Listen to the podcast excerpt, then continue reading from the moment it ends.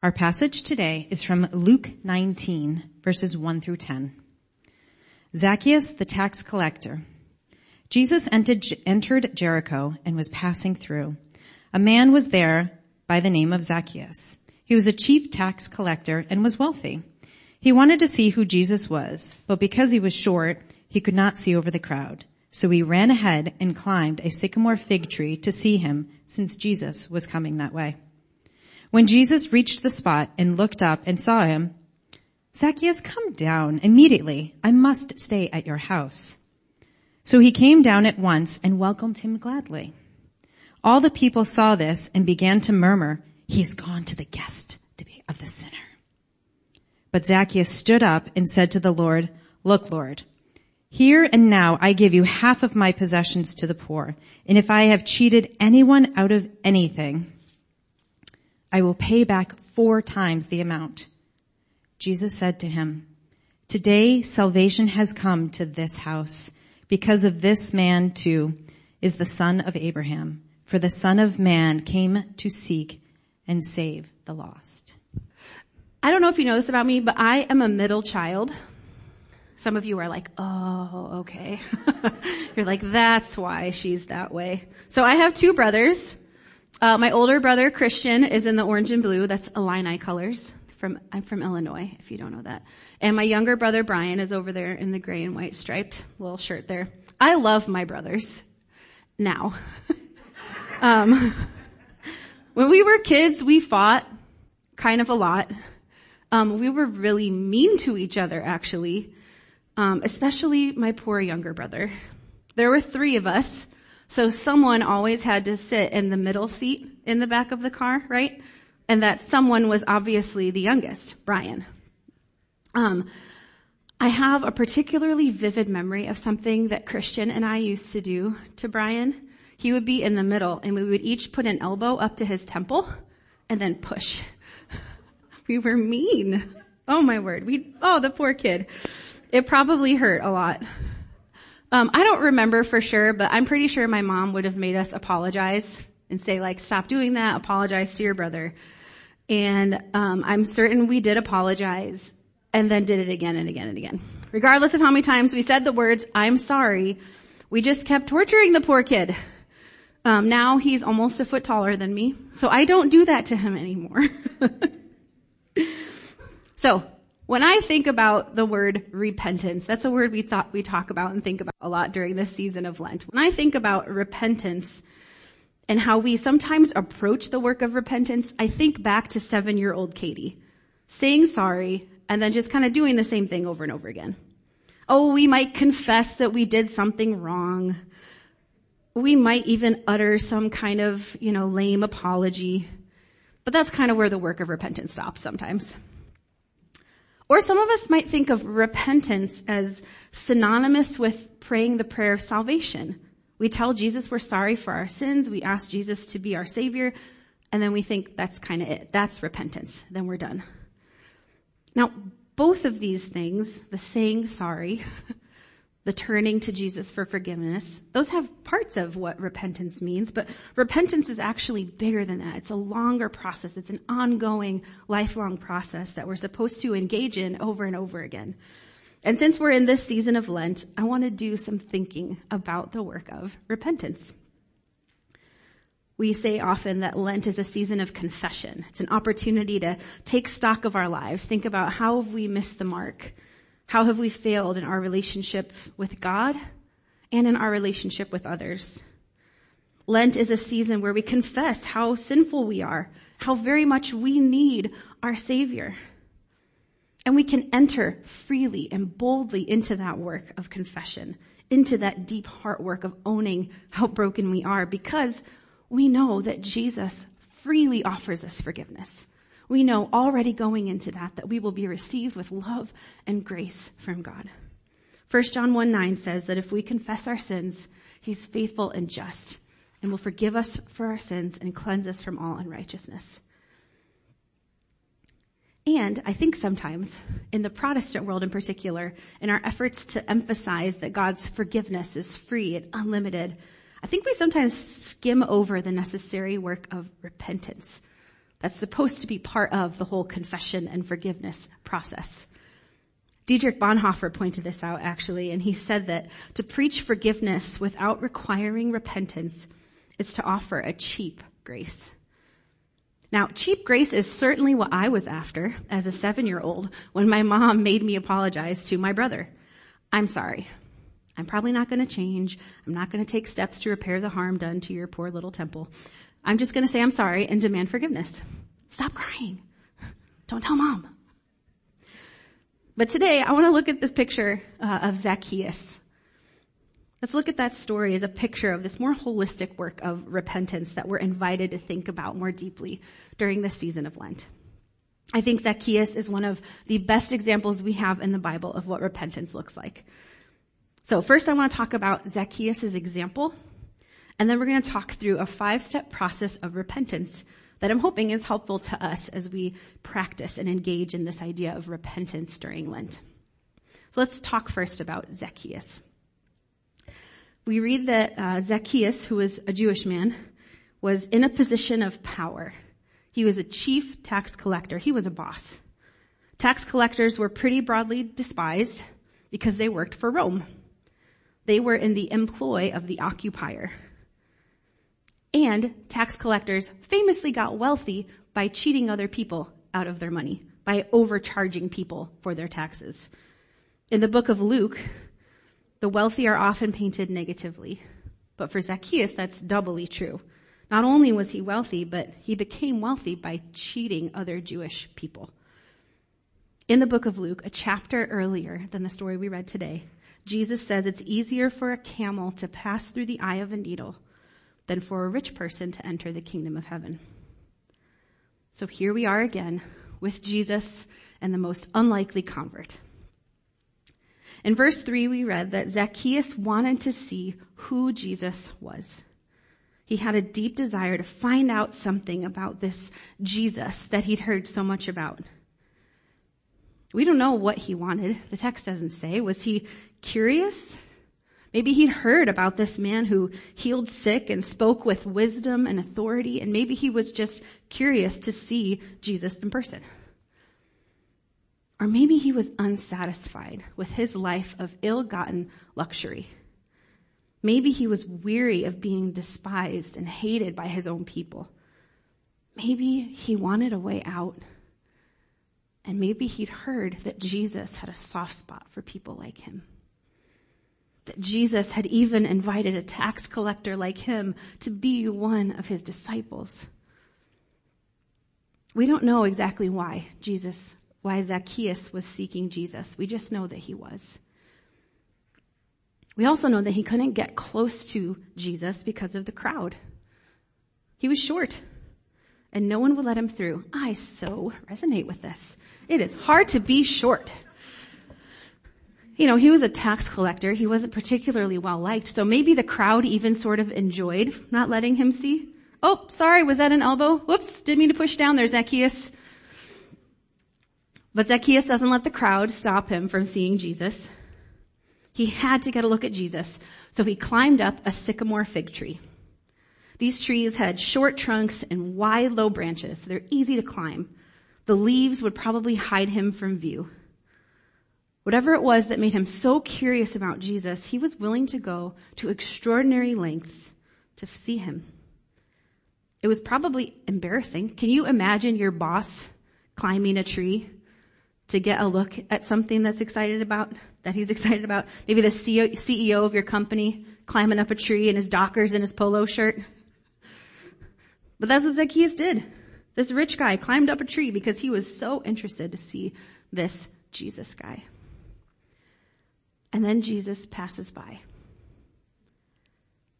And he knows Zacchaeus is there. He looks right at him. And he calls him by name. Zacchaeus. That must have been terrifying to be noticed, first of all, and then to be called out by name. I kind of wonder what Zacchaeus thought was coming next. What was Jesus going to say to him? I'm betting it wasn't, oh, hey, Z, what you doing up there? Want to come down and make me dinner? That's probably not what he expected, but what an honor. The invitation to spend time with Jesus must have surprised Zacchaeus. Must have felt like a great honor, because the text says that he received him into his home joyfully, gladly. He was so happy to have Jesus at his house. And something happened at that dinner. Because while the rest of the town is outside grumbling about Jesus eating with sinners again, Zacchaeus has a come to Jesus moment. Somehow, in the company of Jesus, in the midst of this unexpected kindness, in the midst of this invitation from Jesus, Zacchaeus changes. He starts giving away his money to the poor. He announces he's going to pay back anyone he cheated 4 times the amount he took from them. What did they eat for dinner? What happened there? And Jesus affirms that Zacchaeus, yes, he has changed. Jesus said to him, today salvation has come to this house. Salvation has come to a rich man? To a tax collector? But I thought Jesus just said in Luke 18 that it's easier for a camel to go through the eye of a needle than for a rich man to enter the kingdom of heaven. Well, it's happening. Because as Jesus said in Luke 18:27, what is impossible with man is possible for God. Clearly, at his visit with Jesus, Zacchaeus experienced whatever it was he had been searching for. And it turns out that just as Zacchaeus has been searching for Jesus, Jesus has been looking for him. For the Son of Man came to seek and save the lost. So Zacchaeus has been seeking answers, and Jesus has been on a mission to find him, to bring him into God's kingdom. Jesus met Zacchaeus right where he was, a curious onlooker in a tree, and showed him kindness and love. Jesus met him over a meal, forged a relationship, and just being in the presence of Jesus, whatever words he said, whatever way he looked at Zacchaeus, all of that so completely impacted Zacchaeus that he emerged from Jesus' company a transformed man. And this is what Paul says happens in Romans 2:4. God's kindness is intended to lead you to repentance. There's a whole sermon in here, by the way, about what actually helps people find their way back to God. Kindness, love, welcome, not judgment or apologetics or sermons. But I don't have time to talk about that today. So Zacchaeus has an experience of conversion. He's received with so much grace and love, and it leads to his salvation. It leads to heart change, and it leads to repentance. Repentance just means to change directions. It means turning from one thing and to another. For Zacchaeus, repentance was turning away from his life of sin and greed and thieving and selfishness, and turning toward Jesus with generosity and honesty. Zacchaeus' repentance was evidenced with acts intended to make things right with those he'd harmed. He realized that his wealth was gotten by cheating people. He realized his wealth was gotten by keeping other people poor. And after he came face to face with Jesus, his desires were transformed. He didn't need money anymore. He didn't need to find his purpose in having stuff. He didn't need to hoard resources to feel secure. So he was set free to make things right. So he gave half of his money to the poor. He repaid anyone he had cheated. Zacchaeus has listened to what Jesus said. He's heard, he's internalized Jesus' teachings about wealth, about caring for the poor, about the kingdom of God being the most important treasure anyone could ever have. And so now he's acting in a way that's appropriate for someone whose life is completely oriented around the kingdom of God. Zacchaeus does what the rich young ruler in Luke 18 was unable to do. In that story, a rich man asked Jesus what he must do to be saved. And after he tells Jesus that he's kept all the commandments from the time he was a boy, Jesus tells him that all he needs to do then is to sell all of his belongings and give them to the poor. This rich young man went away sad because he couldn't imagine letting go of all his money. He couldn't imagine life without his material comfort. But Zacchaeus, oh, he'll do whatever it takes to participate in the kingdom of God, even if that means putting his whole fortune on the line. As Zacchaeus receives this amazing grace that Jesus offers, he responds appropriately by taking initiative to right his relationships with others. For Zacchaeus, salvation meant repentance, and repentance required the act of restitution, repairing harm. So Zacchaeus serves as an example for us of what repentance could look like. Repentance does not look like 7-year-old Katie saying, "I'm sorry," and then tormenting her brother over and over again. Repentance also doesn't stop just with the confession that we've done something wrong. Action needs to be taken in order to really turn from what was sinful or harmful toward Jesus, toward what is right, toward what is good. Now, as I've been learning about the work of repentance, I have found the work of a Jewish rabbi to be particularly helpful. She writes, based on the work of a 12th century Jewish scholar. Her name's Rabbi Danya Ruttenberg, and she's outlined 5 steps of repentance. And I thought I would share them with you as you consider what a practice of repentance might look like for you this Lenten season. So Rabbi Ruttenberg outlines these 5 steps of confession, or of repentance. Confession, start to change, make amends, apologize, and make different choices next time. So let's talk through each of these steps in confession, or in repentance. So step 1 is confession. Confession is taking time to admit that you've done something wrong. It's saying to God and someone else exactly how you messed up.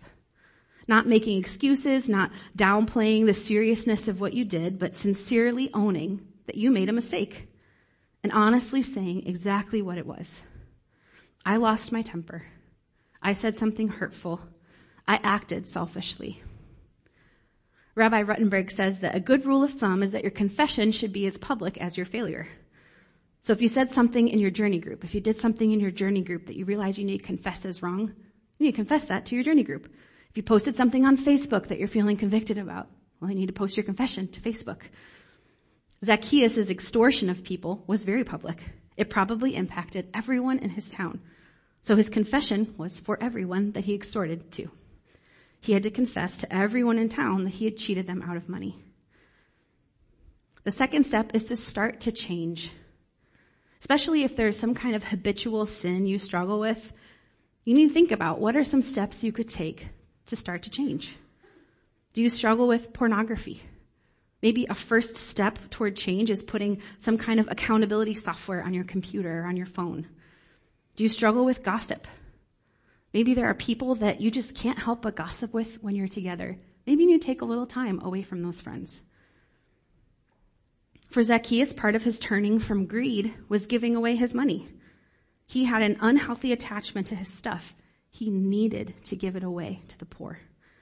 There might have been other steps he needed to take too. Maybe Zacchaeus needed to find a new job. Maybe he needed some new friends.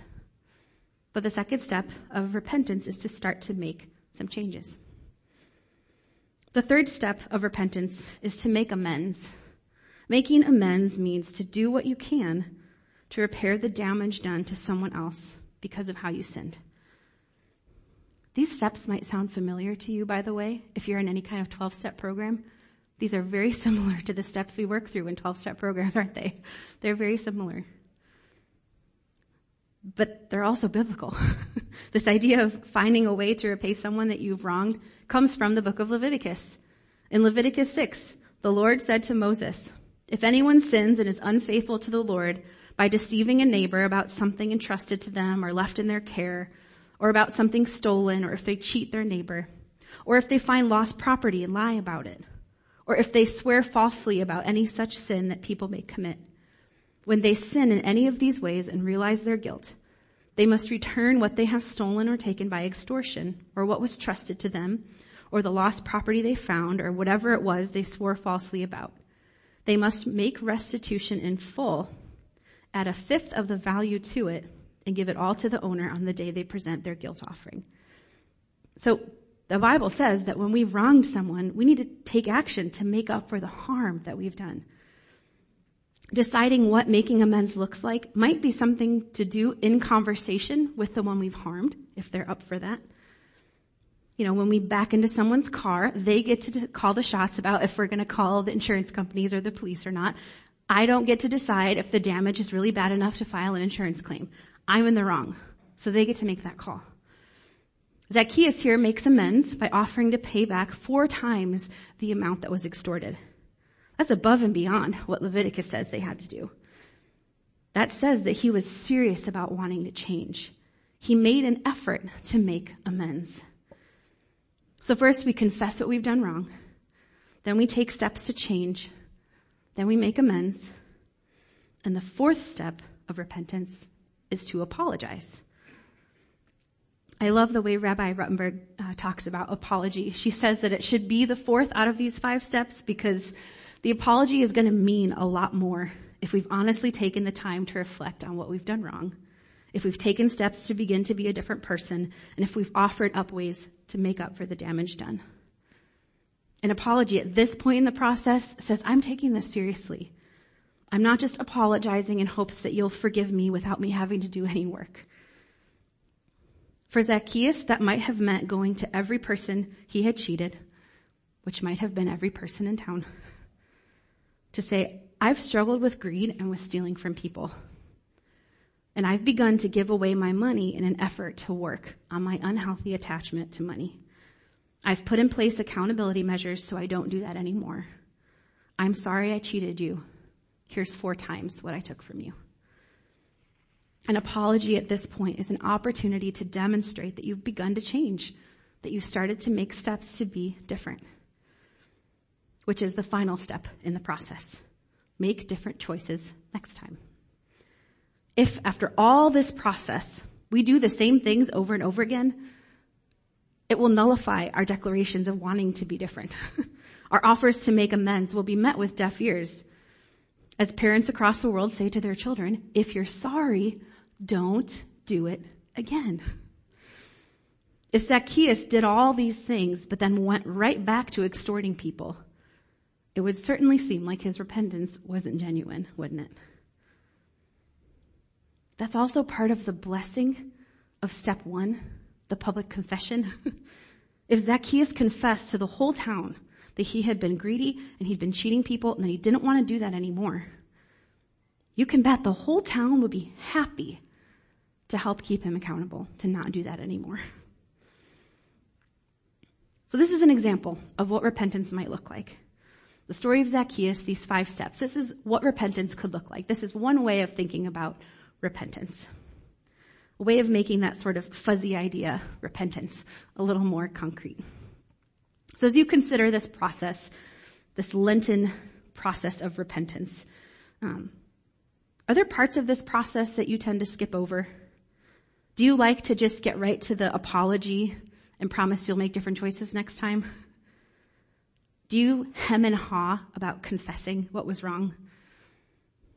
Do you find it hard to just tell the truth about what you've done without couching it in, well, I meant well, or I didn't mean to, or I'm sorry if you were? When you confess sin to God or other people, do you make an effort to make amends? See, the season of Lent is not just about our relationship with Jesus. The season of Lent is about our relationships with each other. I'd like to invite you to consider if there's anything you might need to do this process of repentance with this season. Do the work to examine your life, examine your relationships, examine your habits. And if you find an area or a relationship where you need repentance, I'd like to challenge you to work through these steps of repentance, especially if there's a relationship here at Harbor that you need to repair. See, the season of Lent was historically a time of year when those who'd been in conflict in the church community were restored to each other. So is there anyone you need to be restored to here in our community? I would love to encourage you, even right now, before you take communion in a minute, to go talk to them. Ask them if they would be willing to have a conversation sometime about this process of repentance and how you can work through it in order to repair the relationship. Because this habit we have of taking bread and juice of communion each week is not only to affirm our communion with Jesus, it's an affirmation that we are all the one body of Christ. And as the one body of Christ, when we fail each other, we work the process of repentance. We confess what we've done wrong. We change our behavior. We do what we can to repair the wrong. We apologize genuinely. And we make different choices the next time. When we practice genuine repentance, we can have healthy relationships, not only with God, but with each other. What a gift. When we practice genuine repentance, we can keep walking together as the one body of Christ. When we practice genuine repentance, we will keep looking more and more like Jesus on the way to the cross. So I'm going to pray, and then you can take communion. But if there's someone that you need to talk to before you do that, I hope you'll take this opportunity to make things right. Communion here at Harbor, by the way, is for everyone. You don't need to be a member here. You just need to want Jesus. We take communion every week to remember what Jesus did for us, that it is Jesus who made a way for forgiveness and repentance, who made a way to repair and restore what's broken. So let me pray, and then we'll take communion together. Jesus, thank you that you see us. Thank you that you saw Zacchaeus and you met him right where he was. Thank you that you do the same thing to us. Thank you that your kindness, your love, your grace, they transform us. And your love is what makes us want to live in healthy community with others. And this process, Jesus, of repentance is hard. It's vulnerable. But we know that to be a healthy community, we've got to get good at this. So will you help us, even today, even if it's something little, God, will you help us to look for opportunities to practice this in our relationships so that we get practice in being healthy with each other and loving each other and receiving each other with grace. Help us be a community that really looks like the one body of Christ. Thank you for this season to do this hard work, to look deeply. Will you help change us? Will you help us look more and more like you? In your name we pray, Jesus. Amen.